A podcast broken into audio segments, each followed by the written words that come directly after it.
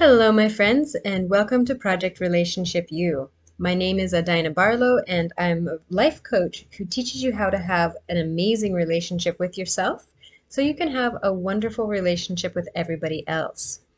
In this episode, I'm going to teach you how to give yourself emergency self empathy. so, first of all, this is needed when you've been in communication with somebody or something happens and you feel sudden, real big, painful emotions. So this might be like anger just surges up through you or rage or maybe disappointment or or maybe grief or frustration and and you don't want to just take it out on the other person but you need to do something about it.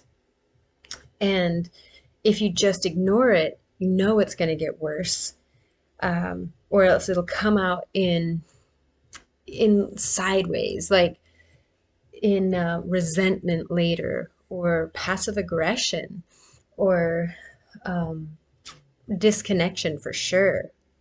So these, as a reminder, all of your emotions are simply an indicator, they're information pointing you to a need or a set of needs that is being met or not met.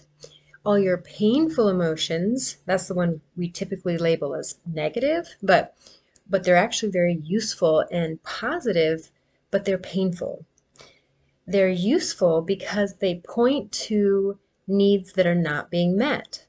And then all your pleasurable emotions, the ones we typically associate with positive emotions, those are pointing you, they're indicating needs that are being met.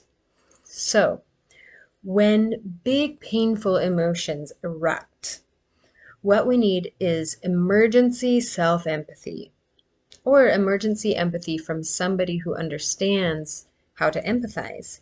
Now, empathy is simply recognizing, identifying, and acknowledging the emotions that you're feeling. That's it. It's not about solving problems. It's not even about identifying the needs yet. It's first and foremost identifying and acknowledging the feelings. So let's say, for example, you, well, for me, when somebody says they're going to show up and they don't, that's like my biggest trigger. it it triggers abandonment issues, and I immediately feel um, disconnected and disappointed, like big time disappointment. And then if I let that go, I'll typically withdraw and give them the cold shoulder and all that stuff. So instead, if when that happens, I can I can give myself emergency self-empathy.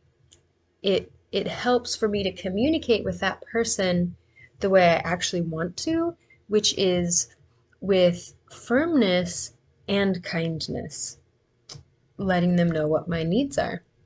So the emergency self empathy looks like this I am feeling X or X, Y, and Z. So there's the feelings charts.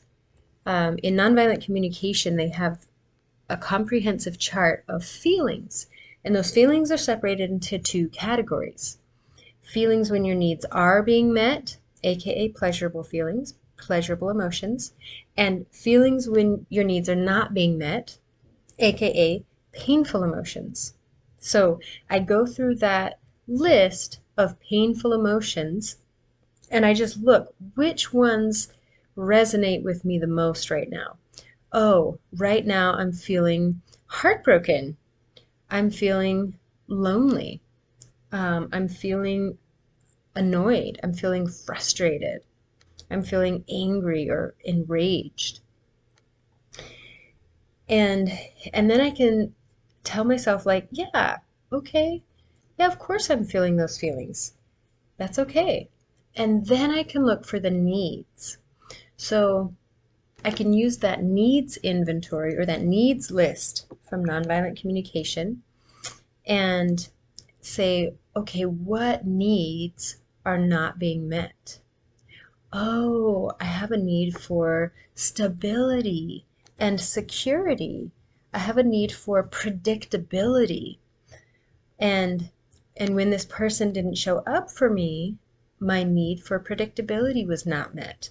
My need for safety was not met. All right. Yeah, of course. So so when I can recognize my feelings and needs and and give myself compassion and understanding for those, then I can go to the person and say, hey, so and so, when you said you'd be here at this time and you weren't, I felt really frustrated and and I felt grief and anger because my need for um, for security and reliability wasn't met.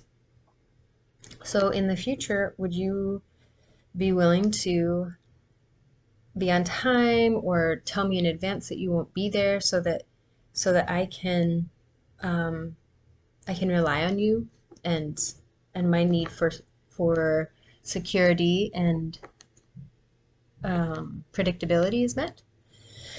So that's I mean how you go about communicating that with the other person also depends on how they respond, right? If they're if when you share with them your feelings and needs and they respond with rejection or or they're defending themselves, what that means is then they have feelings and needs that aren't being met. And they need you to understand where they're coming from before you both can solve the problem together. And that's what the request is about. When in that example, when I made the request that they show up or that they show up on time or um, communicate with me beforehand, that was me trying to solve the problem to get my needs met. But if the other person isn't hasn't yet been heard for like their feelings and needs, they won't be available to solve that problem with me. And so um, so when that comes up, then you can ask, okay, what are what are you feeling?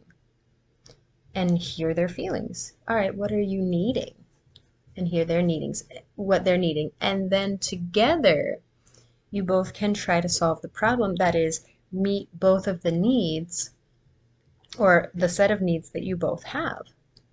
But without without you being able to identify your feelings and your needs and have compassion for yourself, you're you're likely going to just blame the other person. You're going to believe that they don't care about you that you're alone that you're unworthy of love or all the other shitty stories that go on in your head that keep you from communicating and connecting with your person.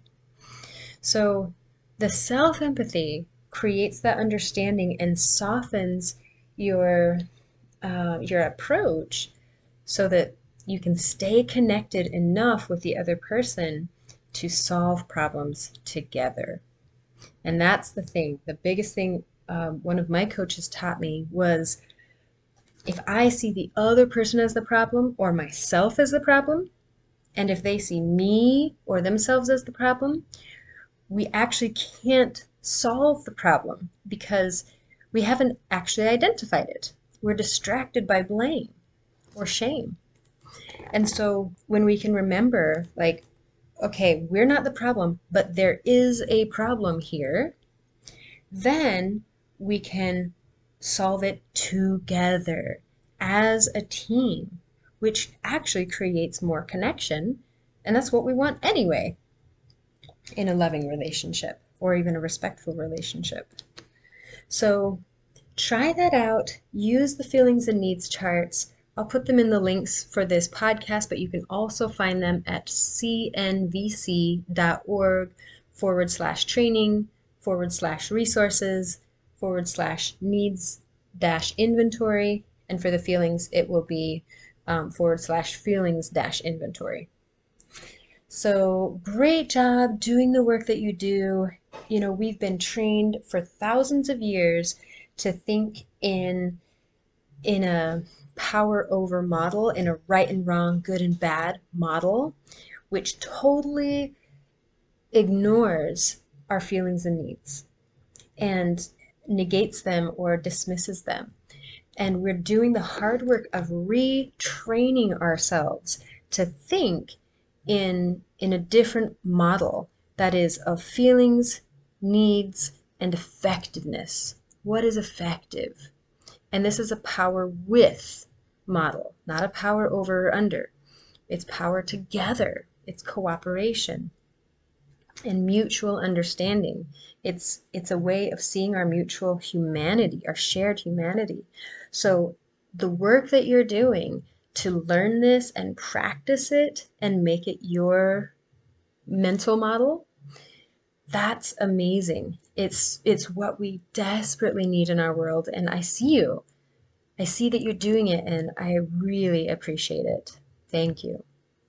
If you would like my support in continuing the work or um, or would like to get a little bit more clarity on what's going on for you, go over to adinabarlow.com. You can schedule a um, consultation with me and we can just sort out what's going on. Thank you very much.